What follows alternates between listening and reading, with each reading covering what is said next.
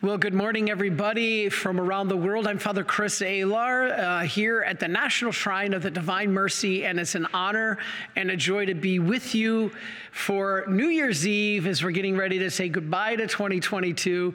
Ask for many graces for 2023.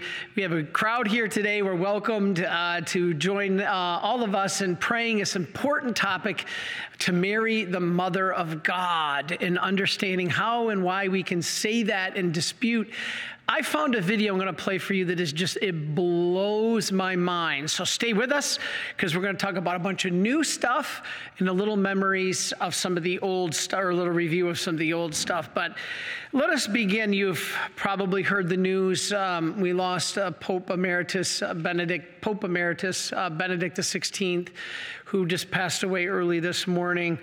Um, let us pause but a moment in brief silence and then say a prayer for the repose of his soul.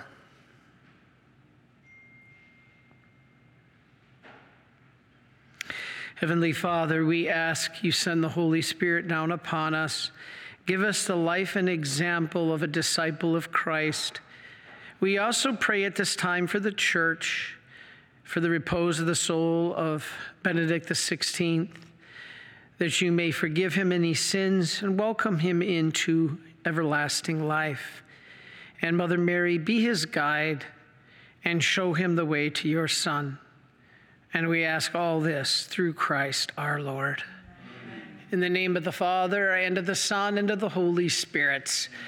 Well, God bless you. You know, tomorrow I am going to say a few more words on Pope Benedict. I'm doing the homily, we'll be doing the Mass here for New Year's Day, which remember is a holy day of obligation, but it fell on Sunday this year, so you don't have to go the extra time. But you know, the day after Pope Benedict became Pope, he addressed the cardinals and he put his pontificate and the church under Mary.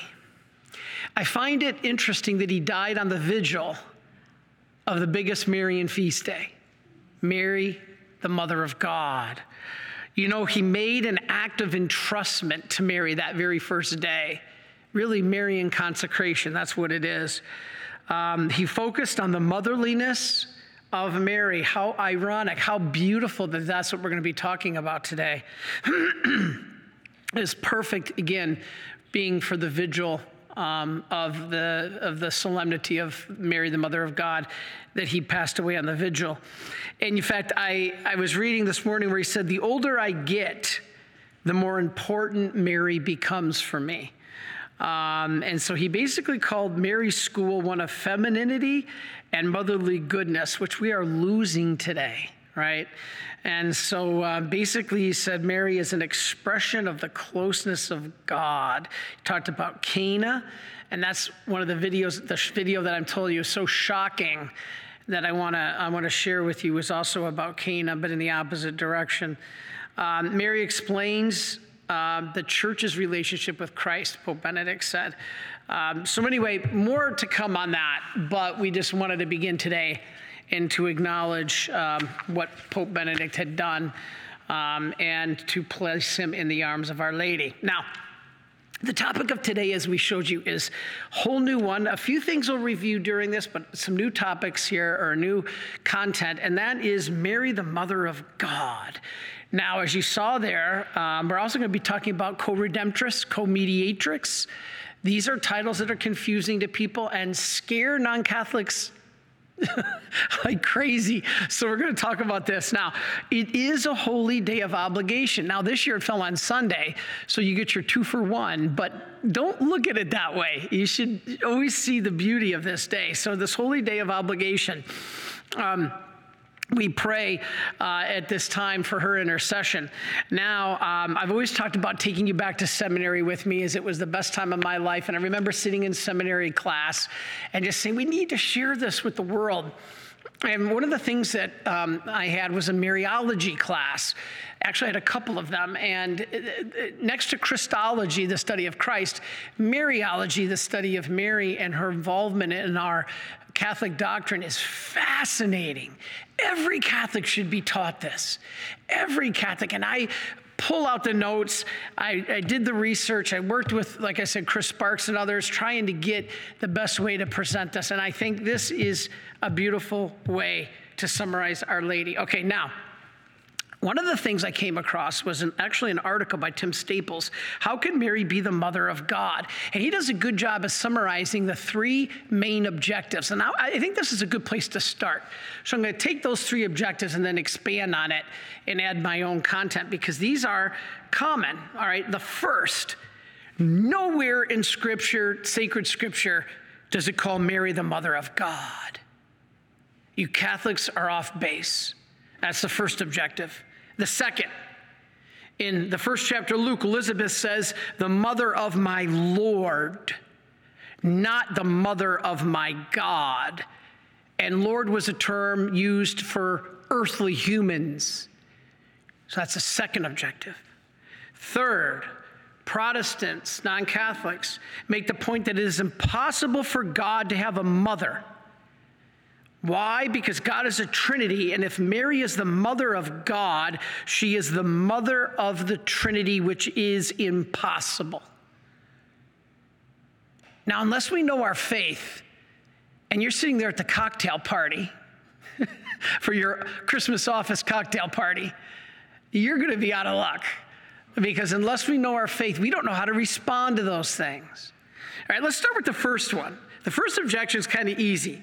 Just because something is not in the Bible doesn't mean it isn't true. Just because something is not in the Bible also would, we would have to conclude that multiple other essential Christian doctrines are erroneous because they're not in the Bible. The word Trinity is not in the Bible. The word hypostatic union is not in the Bible, but yet Protestants all believe that. They believe in the Trinity, they believe in hypostatic union, but where's that in the Bible? It's not.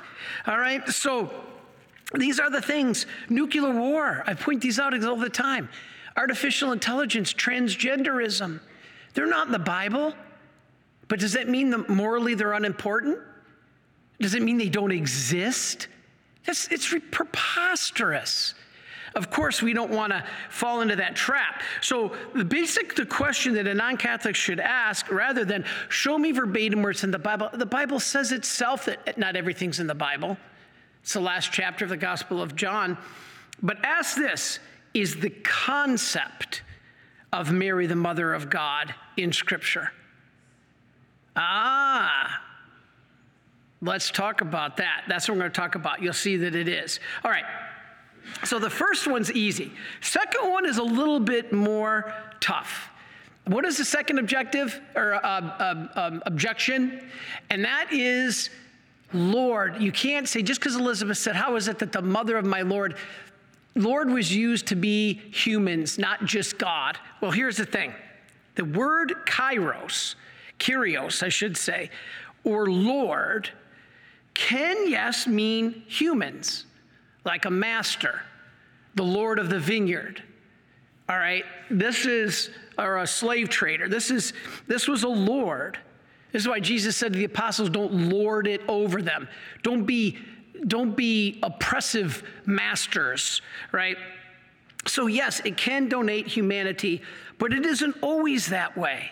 It can mean divinity. Let's take a look here. All right, that doesn't contradict scripture. All right, the Greek translation, let's give you a couple examples. First of all, the Septuagint. What is the Septuagint? The Septuagint is the Greek translation of the Hebrew scriptures. All right, and so they use the word kurios in place of Yahweh.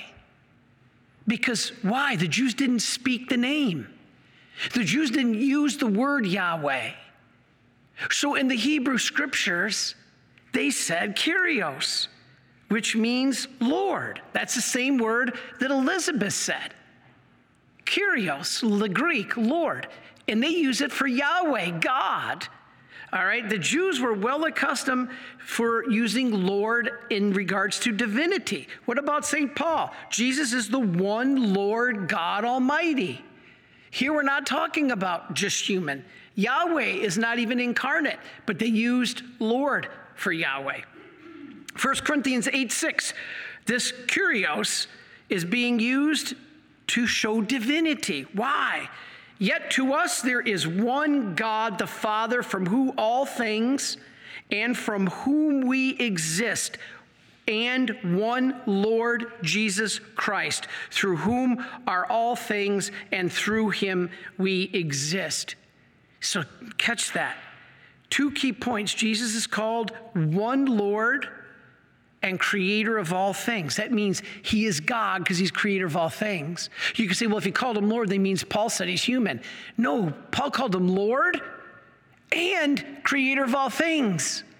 That means Lord has to mean God here. So there's no doubt that it refers to God's divi- or Lord means divine. So every Jew knew the truth. The Shema, right? This is Deuteronomy. Hear, O Israel, the Lord our God is one. At that time, there was no Jesus, but they called it Lord. So there's only one Lord in Israel. Jesus is that one Lord, is what First Corinthians says. And so let's look at our next slide. And I passed up, I think that missed the second one. Solemnity, the mother of God, we already talked about. That was the next slide. All right, now, here's one thing I want to show you. You know that word kyrios? I was doing research on it this morning. You know what's, look at that slide. It was shocking to me. I typed in the word Kyrios, and all over the internet, no mention of Mary or God or Mary, the mother of God. I guess you could just say God Himself, but it's all Cirque du Soleil. It's, look at this image of this, whatever you call that woman, and it's called the Cabinet of curiosities, curios. And so, even like the rainbow being hijacked, this is being hijacked. It's totally twisting it. Look at that image.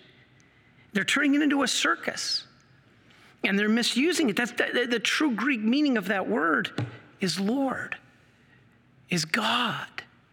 And so, the word curious or the title, kyrios um, applied to Christ as the creator of all things is clearly a title for his divinity, or else he wouldn't be creator. It is this that Elizabeth was saying. There are at least two reasons we know that Elizabeth was referring to Jesus as divine, mother of my Lord, meaning divine, meaning God. First, Elizabeth was referring almost exactly from the term in 2 Samuel 6 9. What did David say when he saw the Ark of the Covenant? How is it that the Ark of my Lord should come to me? What did Elizabeth say? She mirrors 2 Samuel. How is it that the mother of my Lord should come to me? It's almost verbatim almost verbatim. David says, How is it that the ark of my Lord should come to me? Mary says, How is it that the, mother, or Elizabeth says, How is it that the mother of my Lord should come to me? That's why the church fathers called Mary the new ark of the covenant. All right. When Elizabeth said, granted, why is this granted to me? Um, this was Luke, first uh, chapter of Luke 42 she was now being revealed as the new Ark of the Covenant. Remember, both arks are divine. The Ark of the Covenant held the divine law of God, the, the, stone tablets, the divine law of God. And the new Ark of the Covenant holds the, the Spirit of, the, of, of God in the flesh. Now the law has come flesh. Now it says John leapt in front of Mary as David danced in front of the old ark. Now David's dancing in front of the new ark. We talked about that before. I won't go over that. Now, let's look at our next slide. All right, this is the old ark brought that God brought, or I should say, where God was brought in the law, and the new ark brings God in the flesh. So, what do we see there? The ark on the left, the old law, the ark in the flesh, the new law. And so, first, Luke, Elizabeth gives us the revelation as Mary as the new ark, and it houses God. So she is revealing here the Theotokos, the other Greek word for mother of God. Elizabeth calls her mother of my Lord. That's the connection. It means divinity here. If we were to divine, deny Mary as mother of God and saying she's only the mother of the man Jesus Christ, you either de- deny his divinity as the Arians did, or you say Jesus was two persons. Then you'd have four persons in the Trinity. Jesus is not a divine and a human person. He's one person with two natures. We'll talk about that more. We've talked about that before. Jesus was not a human person. People always get shocked when they hear me say that. I learned that in Christology class. In fact, when I was in seminary, funny story, I called the teacher a heretic because the teacher taught me, he said, Was Jesus Christ a human person? And I said, Of course. And he said, No. I'm like, That's heresy. No, Jesus Christ was not a human person. Jesus Christ was a divine person with a human nature. You see, the divine person of the second person of the Trinity, the second person was and always has been divine, and with him, he has a divine nature. Okay? He's a divine person with a divine person. Remember, I'll, I'll review this for you. This is the one review part. What is a person? What is a nature? okay, a person is who you are. Um, I'm a person. I am Father Chris. That's who I am. Different from all of you. I'm a different person than you. And you always hear that when the, when the girl breaks up. We're just different people. okay, yeah, we are. We're, we're different people. I'm Father Chris. You're Karen or you're Tanya or you're Robert. Whoever you might be, you're a different person. the person is who you are. The nature is what you are. And we all share in the nature of humanness. We are human, we have a human nature, but we are a different person. Now, God, the second person of the Trinity, has always been a divine person. Who is he? The second person of the Trinity. And with that comes his divine essence, Godness. It's been that way for all eternity. What happened when he became a man? That same second person of the Trinity that had the divine essence or nature called Godness then was born of a woman and assumed human nature. He didn't become a human person, or we'd have four people in the Trinity. He assumed a human nature, the whatness, and he became like us in all things. So when Mary gave birth, she didn't give birth to a person, or excuse me, a nature, she gave birth to a person. And that person was divine. And that is why we can call Mary the mother of God.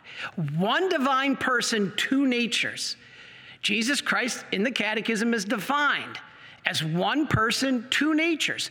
That the one person is divine, the two natures are human and divine. That's why he's fully God and fully man in his nature, but as one person is divine. I am one human person.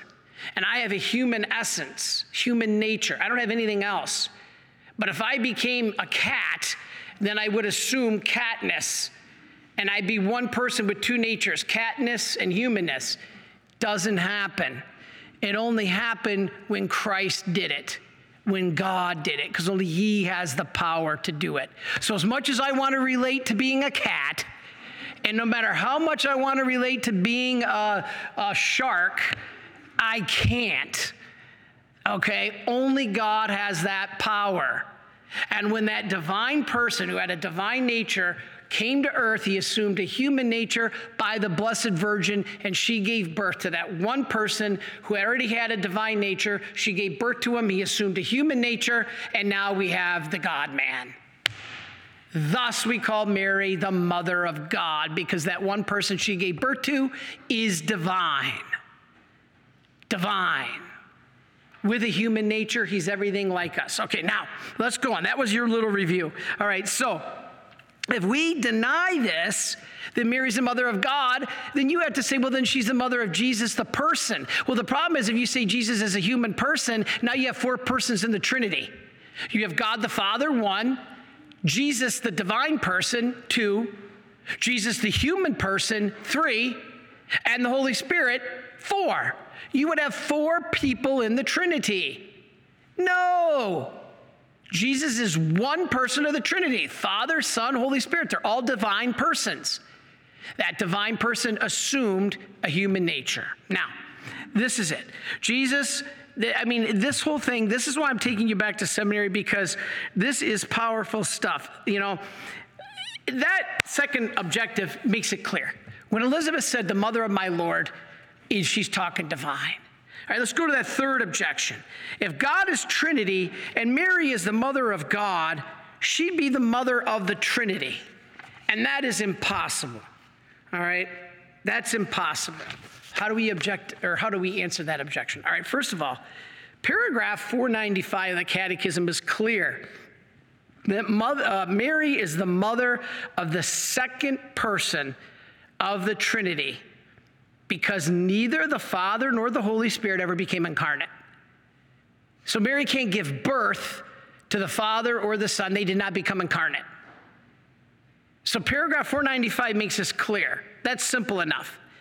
But even if Mary, all right, listen to this, is only the mother of the second person of the Trinity, somebody wants to argue with you, you can say, well, he's still eternal too. Okay, I grant you, I grant you, Mr. Catholic, that Mary's only the mother of the second person of the Trinity because the Father didn't become incarnate, the Holy Spirit didn't become incarnate. I give it to you. I give you that Mary's only the mother of the second person of the Trinity, but the problem is he's still eternal.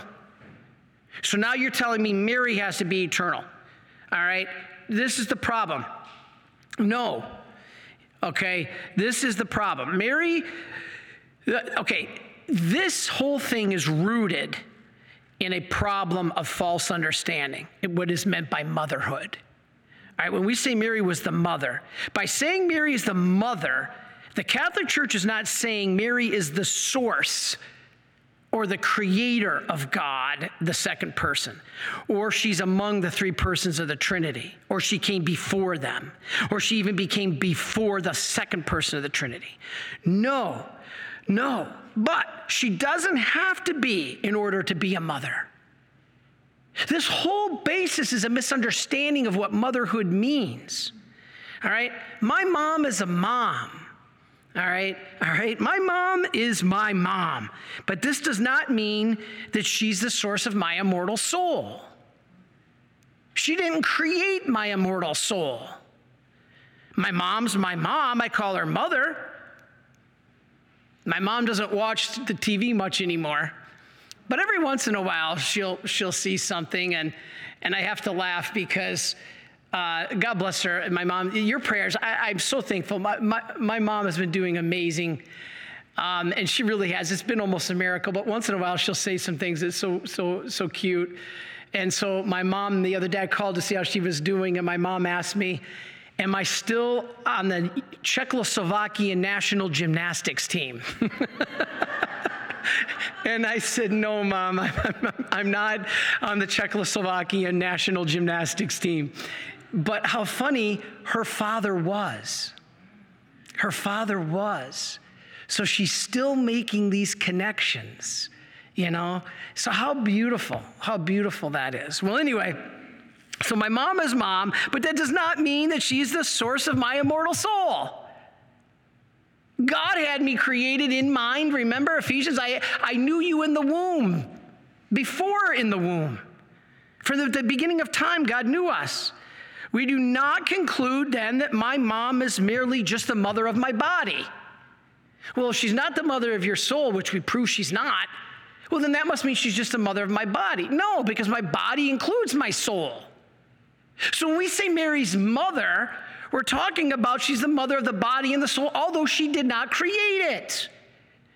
So, Mary being mother, you can't say, well, that, yeah, that's false because she couldn't have created God's soul. God created way before. No, my mom didn't create my soul, but she also didn't give birth to just my body. She gave birth to my person, which is body and soul.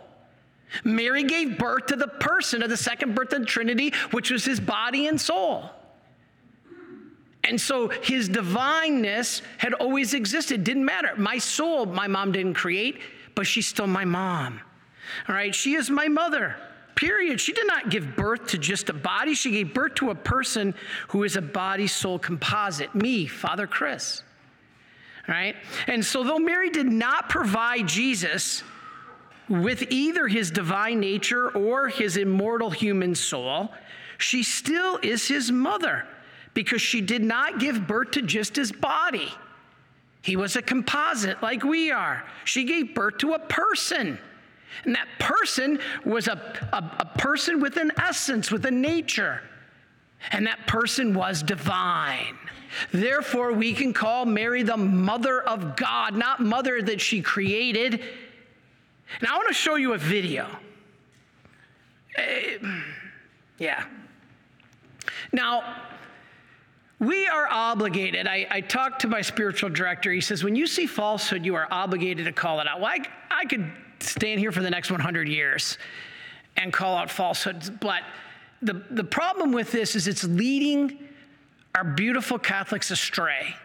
I want to show you this video. It's only a minute and a half by a John MacArthur. And in this video is shocking. Shocking. Let's take a look at it real quick, and then I'll come back and, and mention a few words about it. Roman Catholic Church teaches that you don't want to go to Jesus if you need something. You want to go to Mary to ask Jesus. The whole idea that you go to Mary to plead with Jesus because Jesus can't resist Mary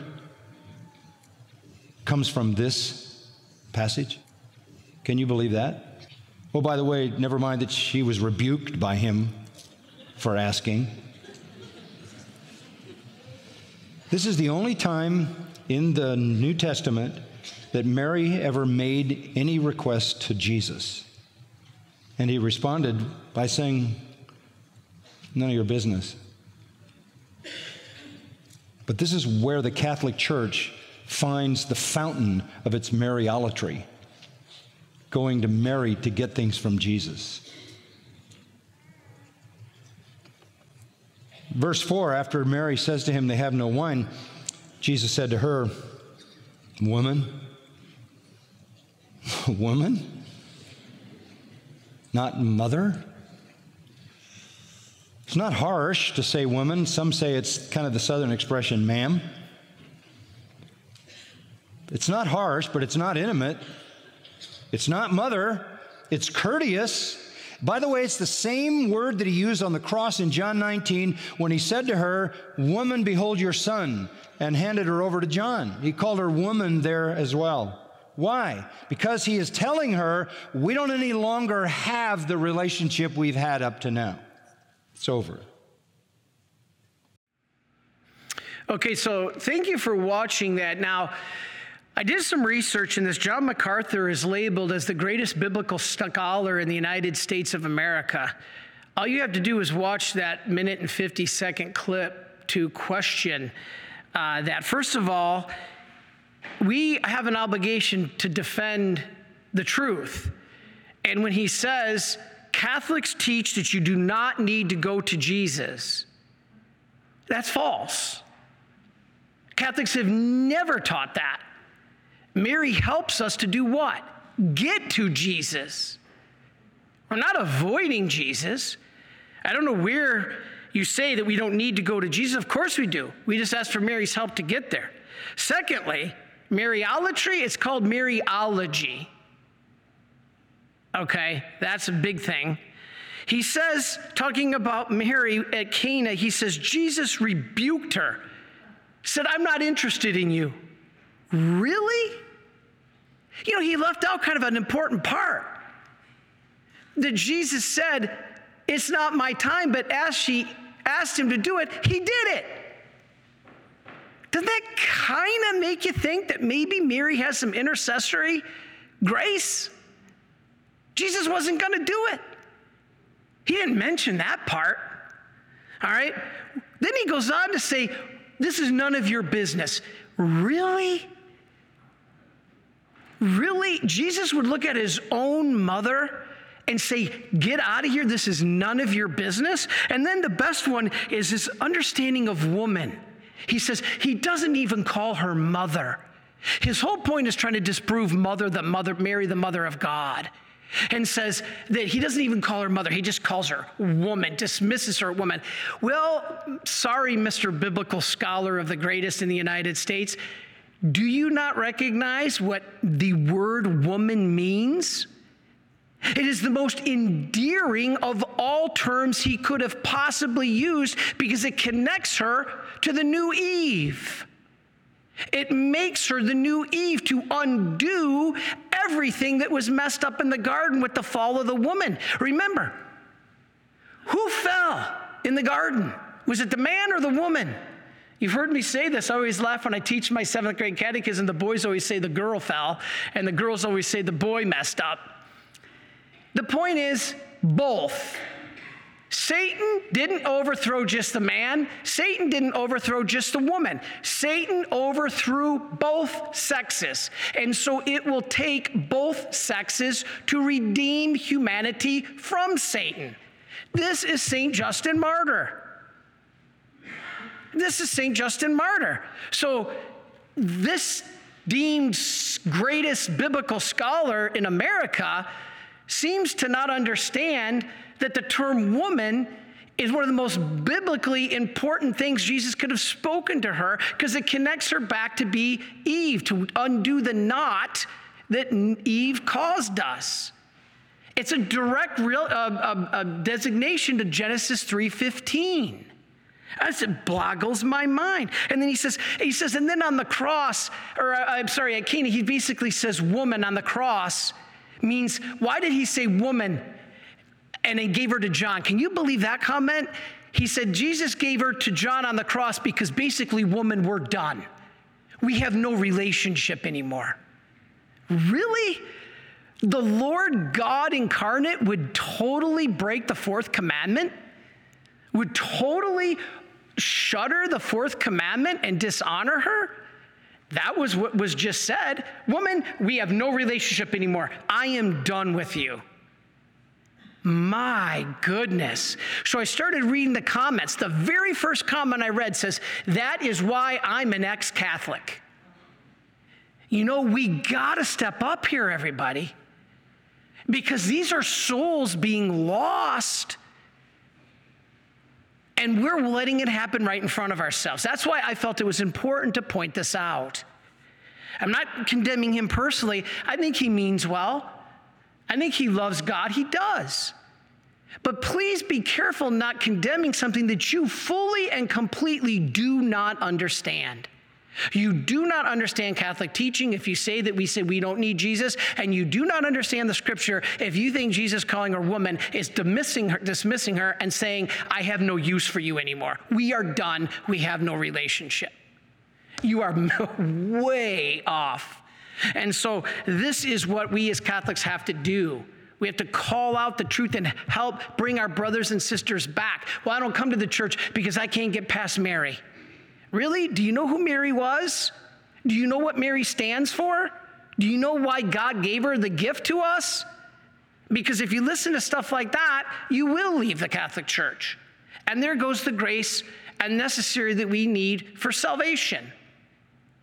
If you want to see that understanding, I have another talk on it called The Church Is It Necessary for Salvation? You can find it on YouTube. But anyway, let's pray. So now, let's go to the early church. What did they believe? Okay, that's another thing this guy didn't mention. How about 2,000 years of church teaching about Mary? Do we just dismiss that? Do we just pretend it doesn't exist? Fundamentalists are sometimes horrified when Mary is called the mother of God. Let's talk about this. A woman is a man's mother. What makes you a mother? All right. What makes you a mother is if you carried a person in your womb, or if you were the woman who gave half of the genetic matter to that baby, meaning it was conceived in the natural way, not just a, what do they call it, surrogate mother? But if it was conceived in the natural way, you also supplied half the genetics. So either way is a mother. All right, even the surrogates, they can be called a mother, even though that's not what we church teach is a good thing, but we do have the acknowledgement that it's a mother. Now, Mary was the mother of Jesus in which way? That she carried him in her womb or that she supplied half the genetics? because he was not conceived the natural way. So, could that be a mother? Yes, either one makes you a mother because Jesus had Mary's genetics and she carried him in her womb. Okay, so she had both. In fact, that there was, since there was no natural father, she gave Jesus all his genetics. That makes her more mother than any person in human history. There is no mother in human history that gave more than half of another person's genetics. I only have half my mom's genetics. Half of me is my mom's genetics, the other half is my father. Nobody in human history has more. Jesus is the only one. He has 100% genetics in his humanity from Mary because there was no father. She's more of a mother than anybody in human history. And this is very important. So she's the mother, she alone gave him his nature. Since Mary is Jesus' mother, it must be concluded that she is also the mother of God. Why? This is easy. Because Mary's the mother of Jesus, Jesus is God, therefore Mary's the mother of God. That's easy. But it goes deeper, right? All right? But she is not older than God, we said this, or the source of his divinity. She is neither right? We said this. Rather, we say that she is the mother of God in the sense that she carried in her womb a divine person, even if it was not conceived in the natural way. That makes her a mother. Jesus Christ, God in the flesh, this is 2 John 7 and 1 John 1:14. And in the sense that she contributed, that, that was the whole meaning, God in the flesh. And in the fact that this means that she contributed the genetic matter to the human form that God took in Jesus Christ. That makes her mother. Let's look at our next slide. All right. This is what's powerful. Okay, Jesus was a divine person with a divine nature and then assumed a human nature. All right, we talked about this. All right, this is the hypostatic union. All right, that's what you see on your screen. You hear the term, what does it mean? Jesus in one person fused divinity with humanity, godness with humanness. Not being a human person, he was a divine person, but he, he, merged them together. Now, why is that important? Okay, this is critically important. Okay, so he assumed this human nature, this hypostatic union. To avoid coming to this conclusion, fundamentalists assert that Mary did not carry God in her womb, just the human person, Jesus. But he wasn't two persons. So, all the fundamentalists that want to say Mary did not carry God in her womb, who did she carry? Well, she carried the human person, Jesus. No, because there was no human person, Jesus. He was the divine person, one person who assumed a human nature. She gave birth to one person. So, this is the fact. Mary did not carry, they say, God in her womb, but only carried Christ's human nature. Guess what, everybody? That is the heresy of Nestorianism. This fails because the mother does not carry just a human nature. She does not give birth to a nature, she carries a person. And that person was divine, is divine. Women do not give birth to human natures. All right? They give birth to persons. And Mary thus carried Jesus and gave birth to the person of Jesus. And the person she gave birth to, as I said, is divine. Therefore, we call her Mother of God. The Nestorians, they claim that Mary did not give birth to a unified person of Jesus Christ. They separated Jesus' hum- human person from his divine person. That's not two persons, it's heresy. All right? Two natures, yeah, not two persons. All right, so they, she, they created the Nestorians separate and distinct persons one divine person, one human person. That again would mean there's four people in the Trinity. Heresy. All right? Therefore, I learned in my Christology class that even the Protestant reformers knew this. All right? Martin Luther and John Calvin insisted that Mary was the mother of God. Did you know that? You know, if you take nothing else out of this talk, when somebody tells you there's a, it's a heresy to call Mary the mother of God, ask them what John Calvin and Martin Luther said. Because John Calvin and Martin Luther insisted that Mary was the mother of God. Somehow Mary got thrown in the gutter during the Protestant Reformation. All right. In fact, do you know Nestorius himself, the guy who the heresy is named after? He didn't believe it. this to be the first time I've ever heard that. That the guy the heresy is named after didn't believe it. It's kind of like Roe v. Wade. You know, Jane Roe actually ended up coming back and said abortion hurts people after her name was used all over in favor of abortion.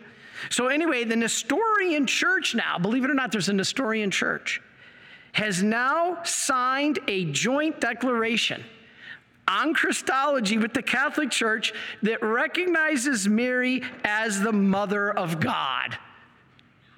The Nestorian church even recognizes it. I find that hilarious. So they say basically denying Mary's is God's mother implies doubt that Jesus is divine.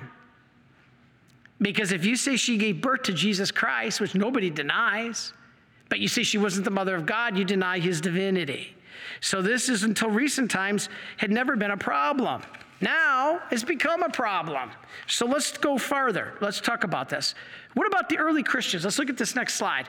You know, to me, the number one thing we should do is say before we form our own conclusions and go against church teaching, why don't you look at what the church for 2,000 years has taught? Do we really think we know better than 2,000 years of Christianity?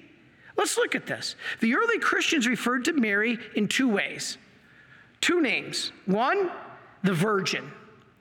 Now, what did that mean? Yeah, it meant the virginal conception of Jesus, but it also meant her perpetual virginity. When they called her the Virgin Mary, they would even say the Virgin Mary was at the, at the cross when Jesus died. Well, wait a minute. Jesus is 33 years old now. If Mary was now, okay, she might have been a virgin when she conceived him. Protestants will tell you that. But she didn't remain a virgin after. Well, the Protestant fathers don't recognize that all of the patristics and the church fathers and the history of Christianity called her the Virgin Mary at the cross. This is amazing. Also, they called her the Mother of God. This is the first and foremost truth about Mary. All other things about her flow from this. All right? Listen to this Jesus is truly the Son of God, and Mary is repeatedly referred to in Scripture as the mother of Jesus. Matthew 2, John 2, Acts 1. So Mary is truly the mother of God made man. St. Paul witnesses to the divine maternity when he states to the Galatians, listen to this Galatians 4 4. When the fullness of time had come, God sent forth his son, born of a woman. Well, that doesn't tell me anything, Father. Really? Listen to this. Early Christians never claimed that Mary was the mother of God in heaven before he came to earth. That's impossible. Mary is a creature, and that creature can't bring into existence a divine person. All right? The divine person is eternal. Mary came into existence at her own conception. We know this.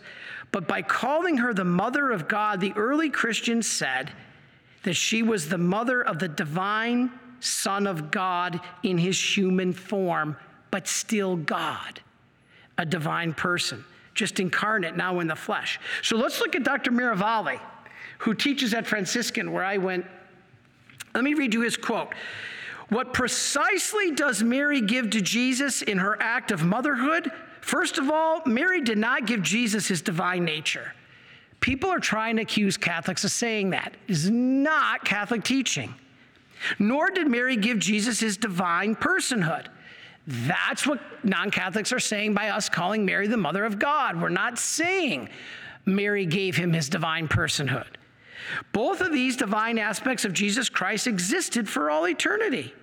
However, when in the fullness of time God sent his son, born of a woman, this is Galatians 4 4, Mary gave to Jesus a human nature identical to her own, and that nature was attached to a divine person.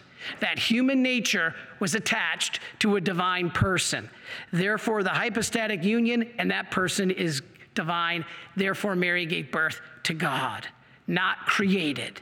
All right. On the other hand, it would not be true to say that Mary was the mother only of Christ's human form. This is what non Catholics tell us. Mary gave birth to just Jesus' humanity. Here's the problem, everybody you can't give birth to a human nature. That's the only thing that was human about Jesus, his human nature. And you don't give birth to a human nature. My mom didn't give birth to humanity, humanness, it already existed. My mom gave birth to the person Chris. My mom did not give birth to human nature, that already existed. My mom didn't give birth to humanness, what makes us human. That already existed. She gave birth to me as a person. Who am I? Chris. Who did she give birth to? Chris. She didn't give birth to my nature. That nature already existed. And so mothers do not give birth to human nature in the abstract, but to persons with a nature. Does that make sense? Because a real human nature always has to belong to someone. It's not independent. It has to be someone's human nature that is born. In this case, the someone was the divine person, the Son of God. It was the divine Son himself holding on to a human nature, assuming a human nature that was present in Mary's womb and was born. This is why we can say Mary was the mother of God because the Son of God received his human flesh from her and was born from her. She gave birth to a divine person with a human nature. All right, let's see how the Catechism summarizes. This is good. Next slide. This is uh, from the Catechism uh, 495. Listen to this. Called in the Gospels the mother of Jesus, Mary is acclaimed by Elizabeth as the mother of my Lord. We talked about that. In fact, the one whom she conceived as man by the Holy Spirit was none other than the Father's eternal Son, the second person of the Holy Trinity.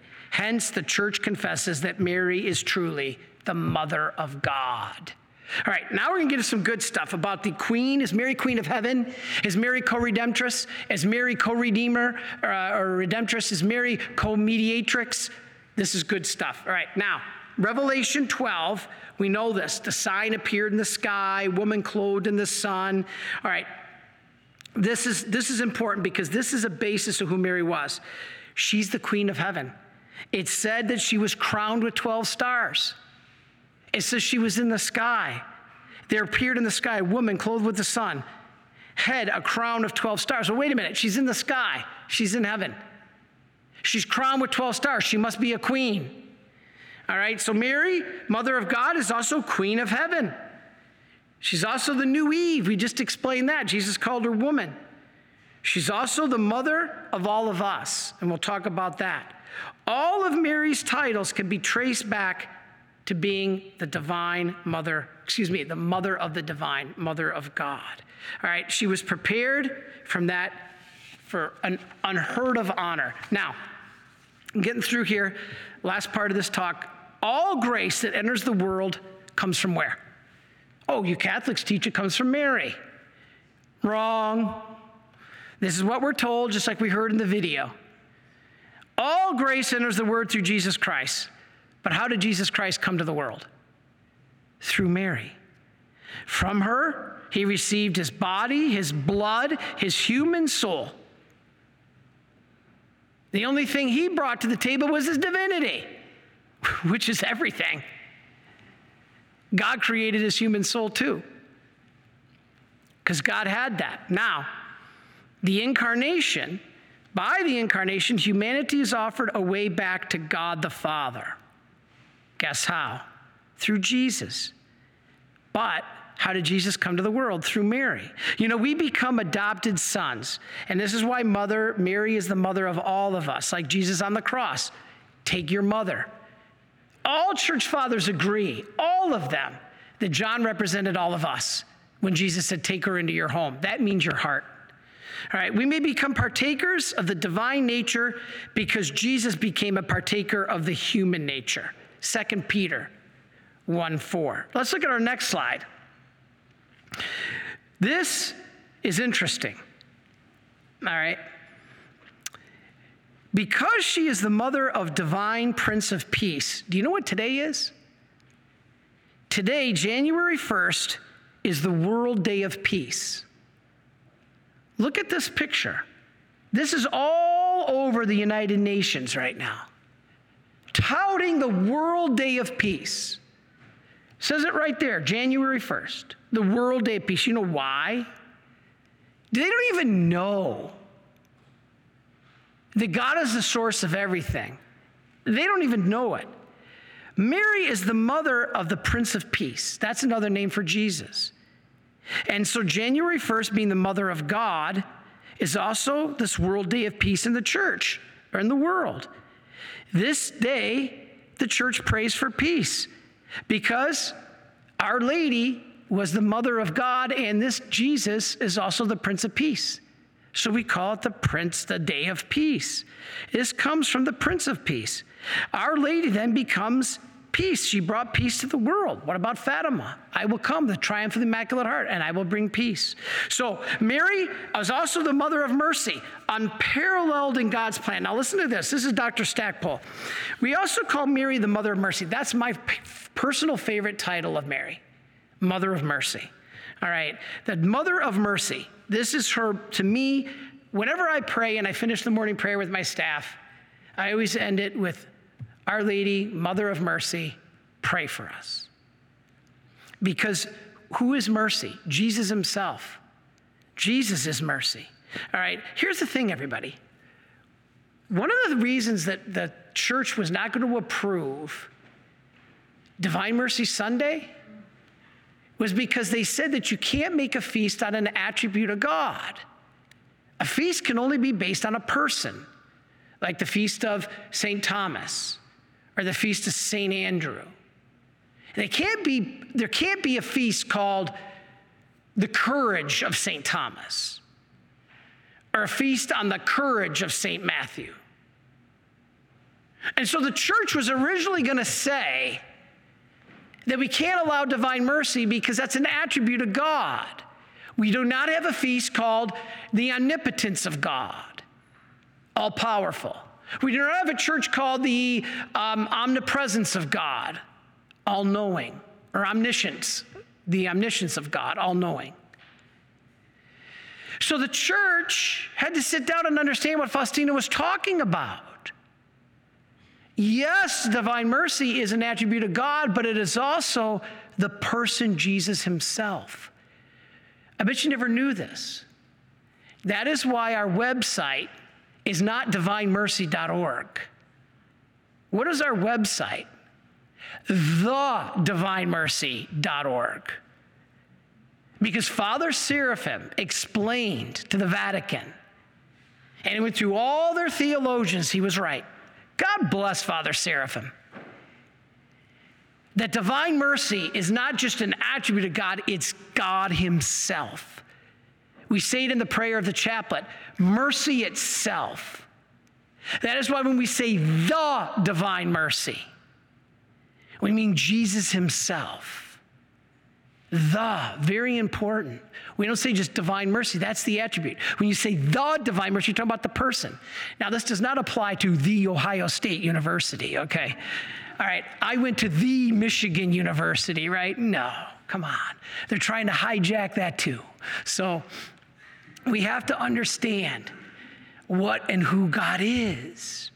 And this is the, the, this is the, what's most powerful. All right, so going on this, this leads to her also being called co redemptrix and the mediatrix of all graces. All right, this scares a lot of people. How dare you, Catholics, put Mary on the level of Jesus? We don't. Co. That means it is you are putting her equal to God. Yeah, I can see where you would think that. Because if I'm the co founder of a company, means I shared it with others, all right? But do you know what co really means? Co in Latin is cum, C U M. And that means with, not equal to, with. And so, Dr. Mark Miravalle explains this. He says Sacred Scripture reveals the role of the Blessed Mother as co redemptrix, not meaning equal that she is the mediator, only Jesus is the mediator, but she gets us to Jesus. That is a form of mediation. He, she is not the mediator between man and God the Father. Only Jesus is that. But she's the mediator between you and me and Jesus. Jesus is the only way to the Father, but there are many ways to Jesus. How did Peter get to Jesus? Through Andrew, his brother. How did I get to Jesus? Through my dad, who every Sunday when I was a real little kid, real little kid, when I came to church, I was not allowed to have toys and trucks and Cheerios. I stood with the congregation, I knelt with the congregation, I wore a coat and tie. I was four years old. I even used to try to hold the hymnal and pretend I knew how to read it.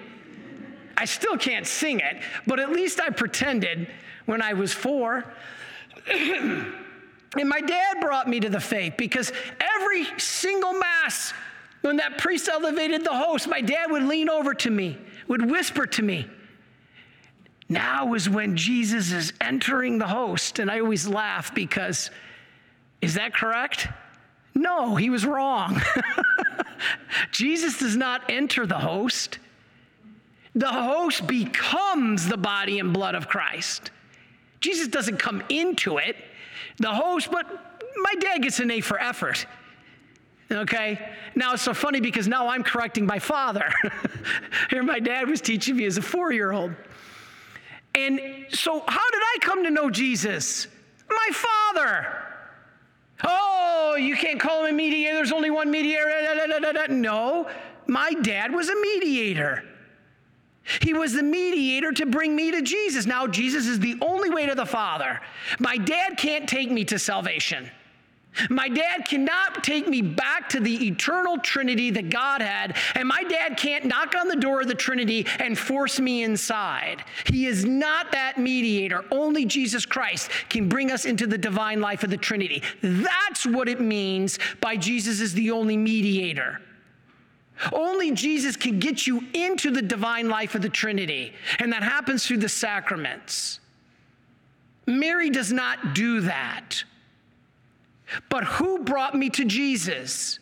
My Father. That is a form of mediation. Anytime somebody says, Will you pray for me? Oh, I can't. You're asking me to be a mediator. Well, yeah, I mean, I'm not Catholic, but would you pray for my mom? I can't, because that would make me a form of mediator. No, this is preposterous. You got to go back to the Greek. This is why I'm so glad only in Catholic seminaries do seminarians learn Greek, Hebrew, and Latin. Because without it, you don't understand it. Just like this guy we just watched on the video.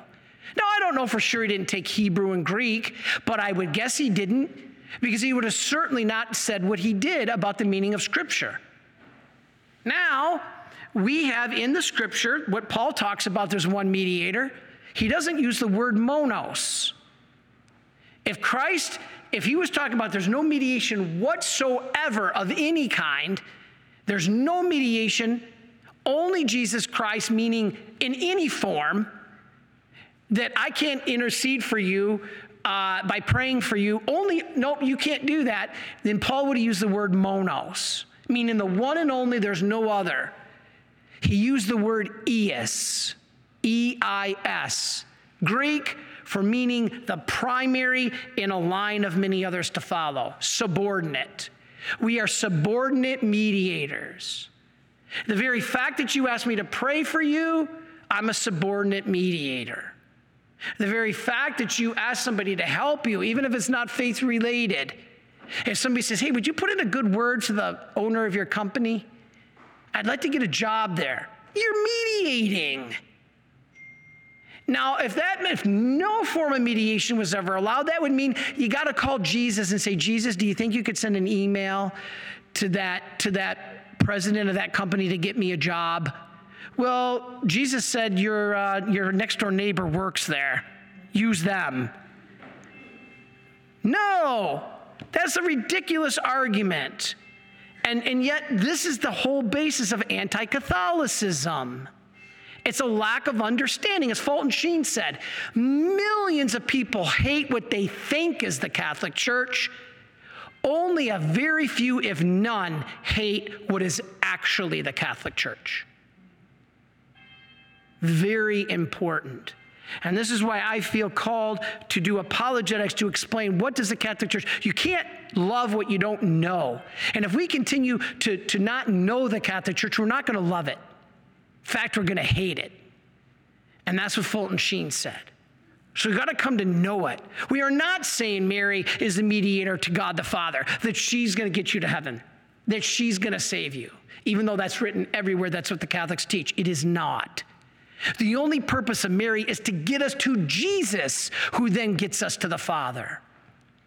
You see the difference? Man, sorry, I get worked up over that one. That one, that one gets me. Now, this leads us to this whole co-redemptrix. Mary is a co-redemptrix, not meaning she redeemed us, she died on the cross, or that she's equal to Jesus. Mark Miravalle explains it.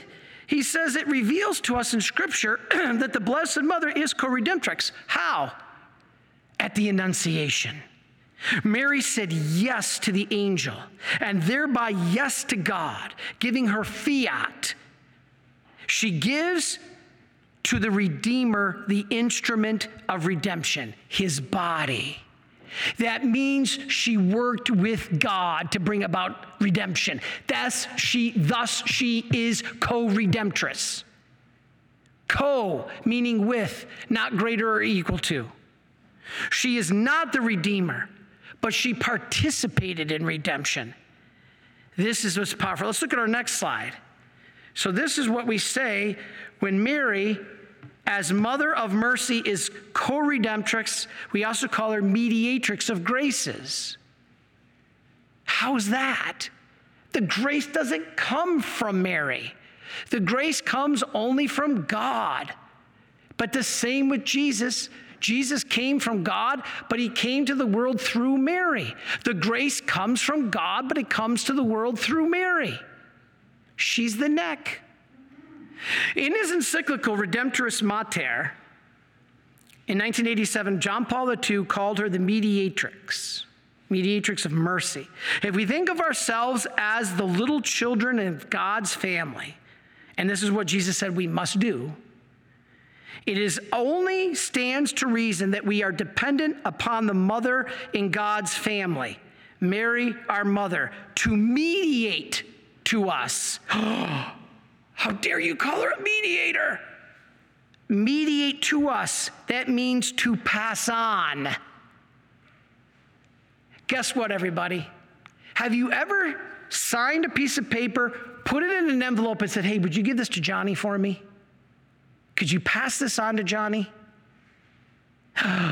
You're a mediator.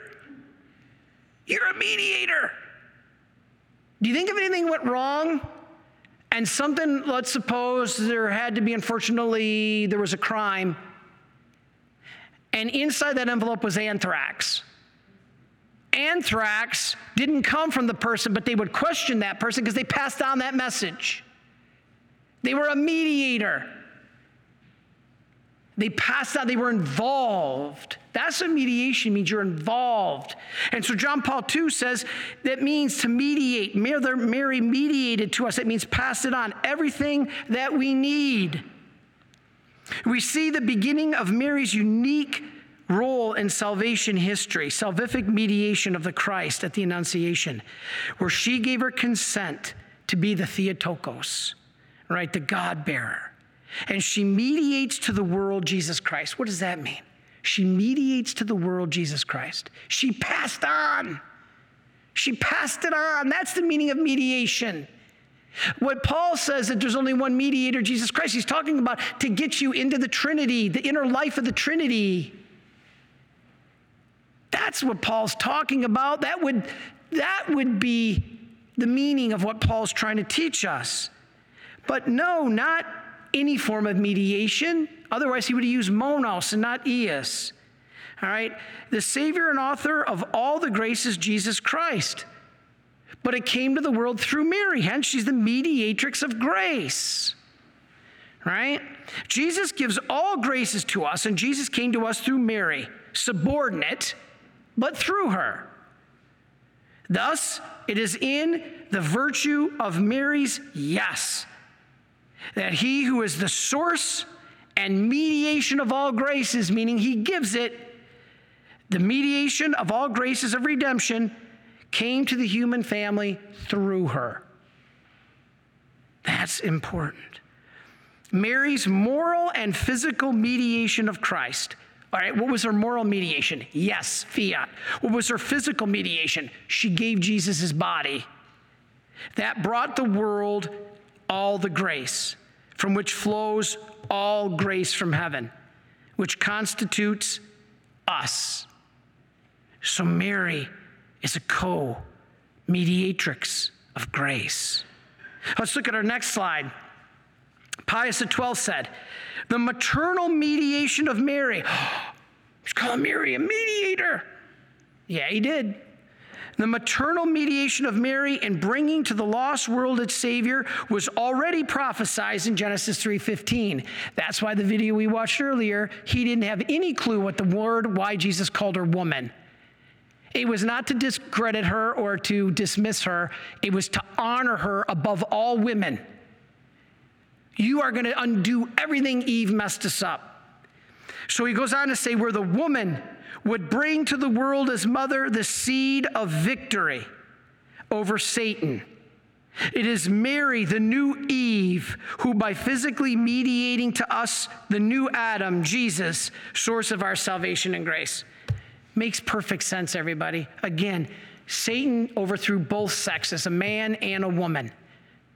Didn't overthrow just a man, then we would only need a man redeemer. He didn't overthrow just a woman, or we would have just a woman redeemer. He overthrew the man and the woman. We had the new Adam, Jesus, and the new Eve, Mary. Not equal to, but through her. This is what's important. Satan overthrew both sexes. He'll take both sexes to liberate. Now, in short, Mary, is the mother of our Savior, is rightly called co redemptrix and the co mediatrix of all his grace. Because again, co, cum in Latin, C U M, means with, not equal to. Jesus, yes, as I said, is the only mediator to the Father. But as I said, there are many ways to Jesus. So Mary is playing a unique role in God's plan. She brought all of us to Jesus. Or I should say, she brought Jesus to all of us. His mercy, this is what she brought us. So, like any true and loving mother, her children can trustfully and completely be dependent upon her to bring all that is needed. A good mom will bring you what you need. Mary brings you what you need. Now, your mom was a mediator. She fed you. As an infant, you couldn't eat on your own. She was a mediator to give you that life grace. Well, what did that grace come from? God. But how did that life get sustained? Through your mother. Why is it so hard to see this? I'm flabbergasted. And that's all that Mary's mediation really means. Is that she helps us to get to her son. It sounds complex, but it's really simple. Doesn't come from her, she just delivers it. She's the ultimate delivery person. That's what mediation means to pass on. Another reason we call Mary the mother of mercy is that during her life on earth, she performed works of mercy as an example as a disciple of Christ. All right, we're getting near the end here. I'm running behind. you know, Faustina, she turned to Mary. Mary is my instructress who is ever teaching me how to live for God. That's what Mary uh, Faustina said. Let's look at a quote from, um, from St. Faustina. All right, the next slide. All right. I desire, and this was a message that she report. Uh, she was talking to Mary. So Faustina had a vision of Mary. You might not know this. And Mary said to her, I desire my dearly beloved daughter, that you practice the three virtues that are dearest to me and most pleasing to God. The first is humility, humility, humility. And once again, humility. The second virtue, purity. The third virtue, love of God. As my daughter, you must especially radiate with these virtues. You know, Mary teaches us that humility is the only good soil on which any growth can happen. In other words, how can God fill us with His grace if we are already ourselves filled? This biblical scholar, laughing at Cana, he says, Can you believe this is the passage Catholics look at to justify Mary? He laughed at it. Um, again, biblical scholar, you have no clue on the meaning of Cana. The whole meaning of the empty jars is until we become empty, God isn't able to fill us. We got to empty ourselves, and so God can fill us. And who helped God fill them? Mary. This is huge. But instead, he scoffs at it, laughs at it, and says, Can you believe this is what the Catholics point to about Mary? Well, yeah. Because that passage really summarizes Mary's role. It's called intercession. Amazing. All right, so what about Queen of Heaven? This is a big one for people. How dare you call Mary the Queen of Heaven? Mary, the Queen of Heaven, is not in the Bible. This was foreshadowed, however, also at the time of the Annunciation. Yes, it was. Gabriel told Mary that her son would reign forever as Messiah. Let's listen to this. This is fascinating. He will be great and called the Son of the Most High. And the Lord God will give him the throne of his father David, and he will reign over the house of Jacob forever. And of his kingdom there will be no end. Luke 1 32. Now, let's look at our next slide. It's kind of similar to our painting of the Trinity here. See how uh, the Trinity is crowning Mary? Guess what they're crowning her? They're crowning her as queen. What do you do with the queen? You crown her. Who do you crown? A queen. All right? Now, if Mary's son was to inherit the everlasting kingdom, this applies that Mary was to become literally the queen mother. Why? For we know for a fact that in ancient Israel, the queen was not the wife of the king, the queen was the mother. She had the title and the role of queen mother. This is in scripture. Listen to Dr. Miravalle again, great Mariology teacher. Real quick, I want to read this real quick. Because the kings of Israel normally had numerous wives, the mother of the kingdom was the mother of the king was chosen to be the queen of the kingdom due to her relationship with the king. So all of us always think of the queen being the wife of the king, not in Israel. The queen was the mother. She assisted the king in the ruling of the kingdom. Oh, that's interesting. And in her noble office as queen mother. Don't believe me? 2 Kings 11:3 and 1 Kings 2:19. The office and the authority of the queen mother in her close relationship with the king made her the strongest advocate to the king. Sound familiar? For the people of the kingdom, no one had more intercessory power to the king than the queen mother. Hear that? Could it be Cana? Yep. Cana is the perfect example. Why isn't Mr. Biblical Scholar connecting what happened at Cana with what happened in 2 Kings 1 3, 11 3 or 1 Kings 2:19? How come that connection wasn't being made? The queen mother also had the function of counselor. That's interesting. To the king in regards to matters of the kingdom. This is Proverbs 31 and um, also uh, Chronicles 22.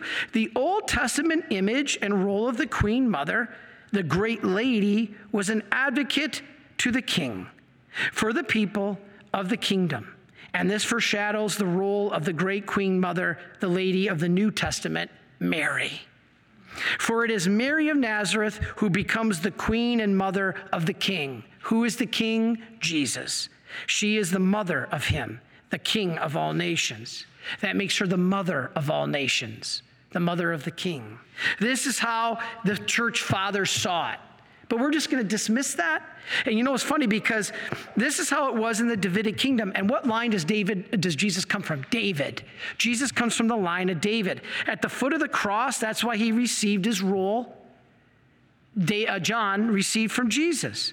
Jesus said from the cross, Woman, behold thy son. And according to that video, he's basically saying, I'm done with you now. I dismiss you. We no longer have a relationship. I about fell out of my chair this morning. That's what the belief of Catholic teaching is. That's how they believe it. Unbelievable. All right? So um, he says here, Behold thy mother. According to the ancient fathers of the church, all Christians, all Christian believers were prefigured in this loving disciple who stood beneath the cross and to whom Jesus said, Behold your mother. You too are to behold your mother. Thus, Mary was given to you not only, or was given not only as John's mother, but our mother too. That is what Marian consecration is saying yes to that gift. Saying yes to Jesus, I accept the gift you gave me. Jesus said, Take her into your home. What do you do with a gift? Here, here's something for you. Take it into your home. One of my employees got me a beautiful carved thing of the University of Michigan. Here's a gift. Would you like to take it home? Yeah. Did I look at that and say, you know, uh, no, it's Ohio State, maybe, but no, just kidding. So, a gift, saying yes to Jesus' gift of Mary is Marian consecration. It's not putting Mary equal to God or, or, or seeing Mary as God. It's basically saying yes to the gift God gave you on the cross. Take her into your home, yes or no? The point that I'd like to make is this video saying, I'm done with you, I dismiss you, misses the whole biblical meaning. And it certainly wouldn't want to be my position to deny a gift of God. Why would we ever want to say no to a gift of God? But that's exactly what's happening to most of our fallen away Catholic brethren. All right. So, what would this, this, Mary was given not only John, but as our mother too. So, what could this mean if it did not mean that she meant to be our mother in heaven? Because she's not physically here for us. You can't physically take her into your home. She's not alive anymore on earth. Well, that, well, then, Father, how could she be? How could you take her into your heart if she's not alive at all? She is alive, but where? In heaven. So this has to mean that she is alive for us and must be heaven. That's why she's the queen of heaven. All right? Why Mother of God matters. Trent Horn of Catholic Answer said, What we believe about Jesus falls apart if we consider it apart from Mary's divine maternity. Many say Mary was just the vessel of the Son who used to come. You ever hear that? I get that all the time. Mary was just a vessel. Okay? So was the Ark of the Covenant. The Ark of the Covenant was just a vessel to hold the law of God. But it was so sacred that when the man touched it, he died in the Old Testament. Remember the guy, the poor guy that went and straightened the ark? Bam, not dead. Because he touched it. Mary, if, if you think it was just a vessel, you think God, who struck a guy dead for touching the ark of the old covenant, which was just a vessel, is going to let the ark of the new covenant be food for worms? The new ark that brought the God man to the world is going to be allowed to be eaten by worms. Well, that would show a little bit of non sovereignty of God. You know, I'm really not God because, you know, my own vessel got eaten up by worms. No, of course not. She's more than a vessel, she has Jesus' DNA in her. If one doesn't understand how Christ's mother is related to him, then one is certain to fall into a heresy that denies the incarnation. Last half, last half of page. You guys have been great. Almost done. Last half of page. All right. So, how could Jesus be born of a woman? We said Galatians 4 4. And be like us in all things except for sin, which is Hebrews 4:15, if he was not genetically related to his mother. Hmm. Those who say Mary gave birth only to Christ's body or his humanity must also claim that the second person of the Trinity never existed in Mary's womb. So, how did the divine person get there then? if the, if, the, if the second person of the Trinity never existed in Mary's womb, if she only gave birth to the, to the humanity of Jesus, then what do you do with his divinity? How did it get to earth? You ever think about that?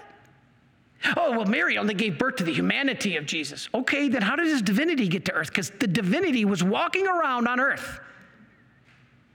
So, how did the divinity get here? Well, some say Jesus only became God at his baptism. That's the heresy of adoptionism. As soon as Jesus was baptized, then he became the Son of God. He was adopted at his baptism. Heresy, rejected. Protestant apologist Matt Slick even said the term Mother of God runs the risk of suggesting that Mary is somehow divine and part of the Godhead. He didn't believe it was. He just says people will mis- be misinformed. Well, so that means we can't teach it because people may not understand it. I have to teach against abortion even if people don't understand it's wrong. I have to teach against contraception even though people might not know it's wrong. I have to teach against transgenderism even though people might get it wrong and misunderstand it. That's the whole purpose of God making me a priest. He made me a priest so that I would teach the truth. Now, he personally took the one with the biggest mouth he could find. And I'm convinced that's why God made me a priest. But I couldn't do this if I didn't believe every single word of it. I could not do 18 hour days, seven days a week, if I didn't believe every single word of it. I could not do what I do if you didn't believe it. If I was working um, at some job like I used to, designing rear axles for vehicles, and that was great. I couldn't do what I'm doing now, and I was half my age. How could I be twice as old and doing twice as much? Because I believe in it. I believe in it, every single word. I've been studying this stuff for 25 years. There's no hole. The Catholic faith is like a jigsaw puzzle. Every time somebody tries to find a piece that doesn't fit, it fits. Every time you just try to disprove it, it fits. That's why Scott Hahn, he set out to disprove the Catholic faith, became a Catholic. That's why Stephen Ray, when he set out to disprove the Catholic faith, became a Catholic. That's why Tim Staples set out to disprove the Catholic faith, became a Catholic. Most of the people go the other way. Oh, well, Father, there's just as many Catholics leaving. That's because they don't understand it. I've never yet met one, one person who fully understood the Catholic faith and left it. Well, Father, I know a lot of people left the Catholic faith. So do I. One of my fraternity brothers, out of the blue, heard I was a priest. Somebody sent him a YouTube video or something. He said, I can't believe you're a priest. I'm like, either can I. Don't worry about that. And he said, oh, I just struggle. I, I, just I can't I can't deal with it. I left the Catholic Church. I, I go, why? He goes, because I just can't worship Mary. Really? Neither can I. He left the Catholic Church because he believed we worship Mary. Anybody who truly understands Catholic faith does not leave it. But anybody who is outside of the Catholic Church and truly then understands it comes to it. Scott Hahn, Stephen Ray, Deacon Alex Jones, Tim Staples, the list goes on and on. These are all high up Protestant preachers and teachers and ordained ministers. And so this is what's so fascinating. So this is what we have. And so, anyway, um, th- th- this, this Matt Slick said basically, we should not call Jesus the Son of God because it runs the risk that people be confused. That God had a wife and that God engaged in sexual relations with Mary. Mary. Well, that means we shouldn't teach the truth. He said, Well, people will misunderstand it. Well, I still got to teach it, whether you want to believe it or not. Mormons, they believe this. Many Muslims reject the incarnation precisely because they think it entails that God physically had Jesus through Mary, that they had sexual relations. That's not church teaching. They also reject the Catholic faith because they say that, that we have three gods. We do not have three gods. All right, these examples show that a doctrine should not be rejected just because it's misunderstood. It needs to be taught. If, there, if that were the case, most of our faith, most of our doctrines wouldn't exist at all. And so the last couple things, uh, Faustina. Let's take our next, our next slide. I love this. St. Faustina and Mary as her mother. In heaven, we have a Father, God the Father. We have a brother, Jesus. Why not a mother? Why would God create a family with a mother on earth and not expect to have a mother in heaven? Now, she's not part of the Trinity, but she intercedes for us. She was, you know, she's there to help us. Jesus gave us as a gift. You know, she's not the mother of divine punishment. She's the mother of mercy. I, you know why I think God created Mary? I, this is my personal view. I think God created Mary as a loophole to his own justice. You know why?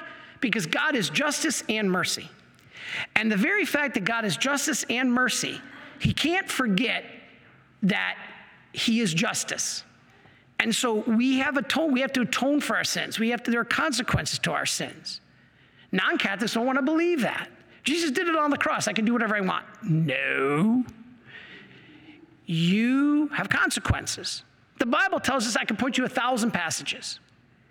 But I believe God created Mary as his own loophole because he is justice and mercy, the source of both.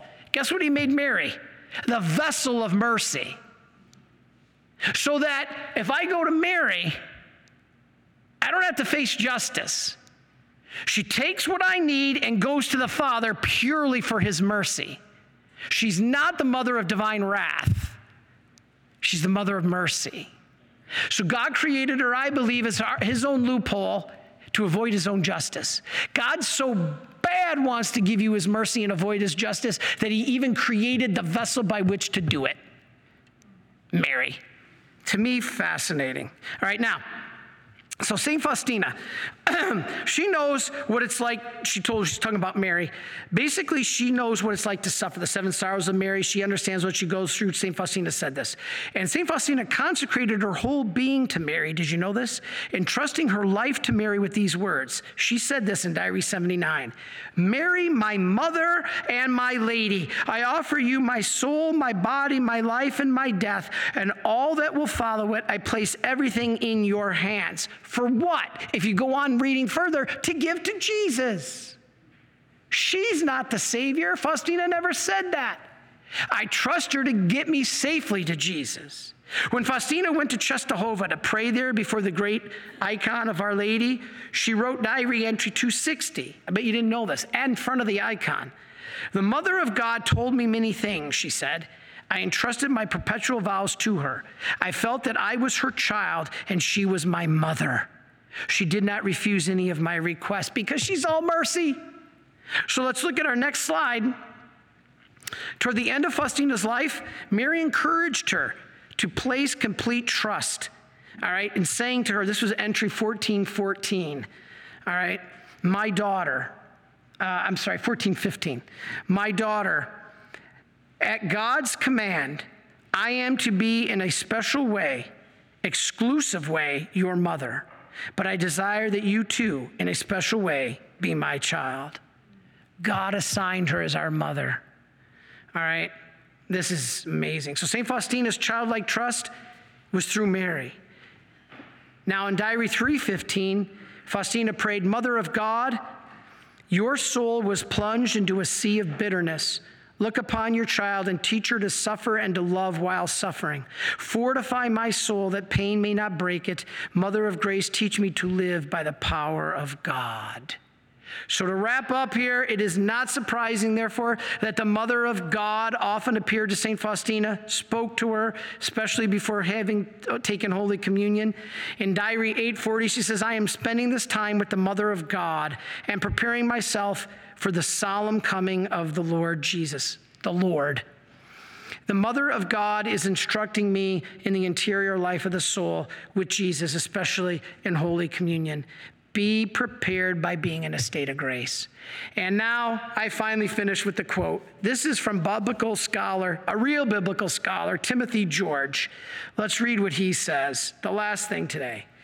The Blessed Virgin Mary, an evangelical perspective, is what he was quoting from. It is time for evangelicals to recover a fully biblical appreciation of the Blessed Virgin Mary and her role in salvation history. Evangelicals can and should join the Catholic Church in celebrating the Virgin Mary as the Mother of God, the God bearer, or as Jaroslav Pelikan suggests, that we might better render Theotokos, the one who gave birth to the one who is God. Amen. Hallelujah. well, thank you, everybody, for joining us. God bless you for this special day, the solemnity of Mary, the Mother of God. Um, you know, we would be remiss if we didn't say, join us.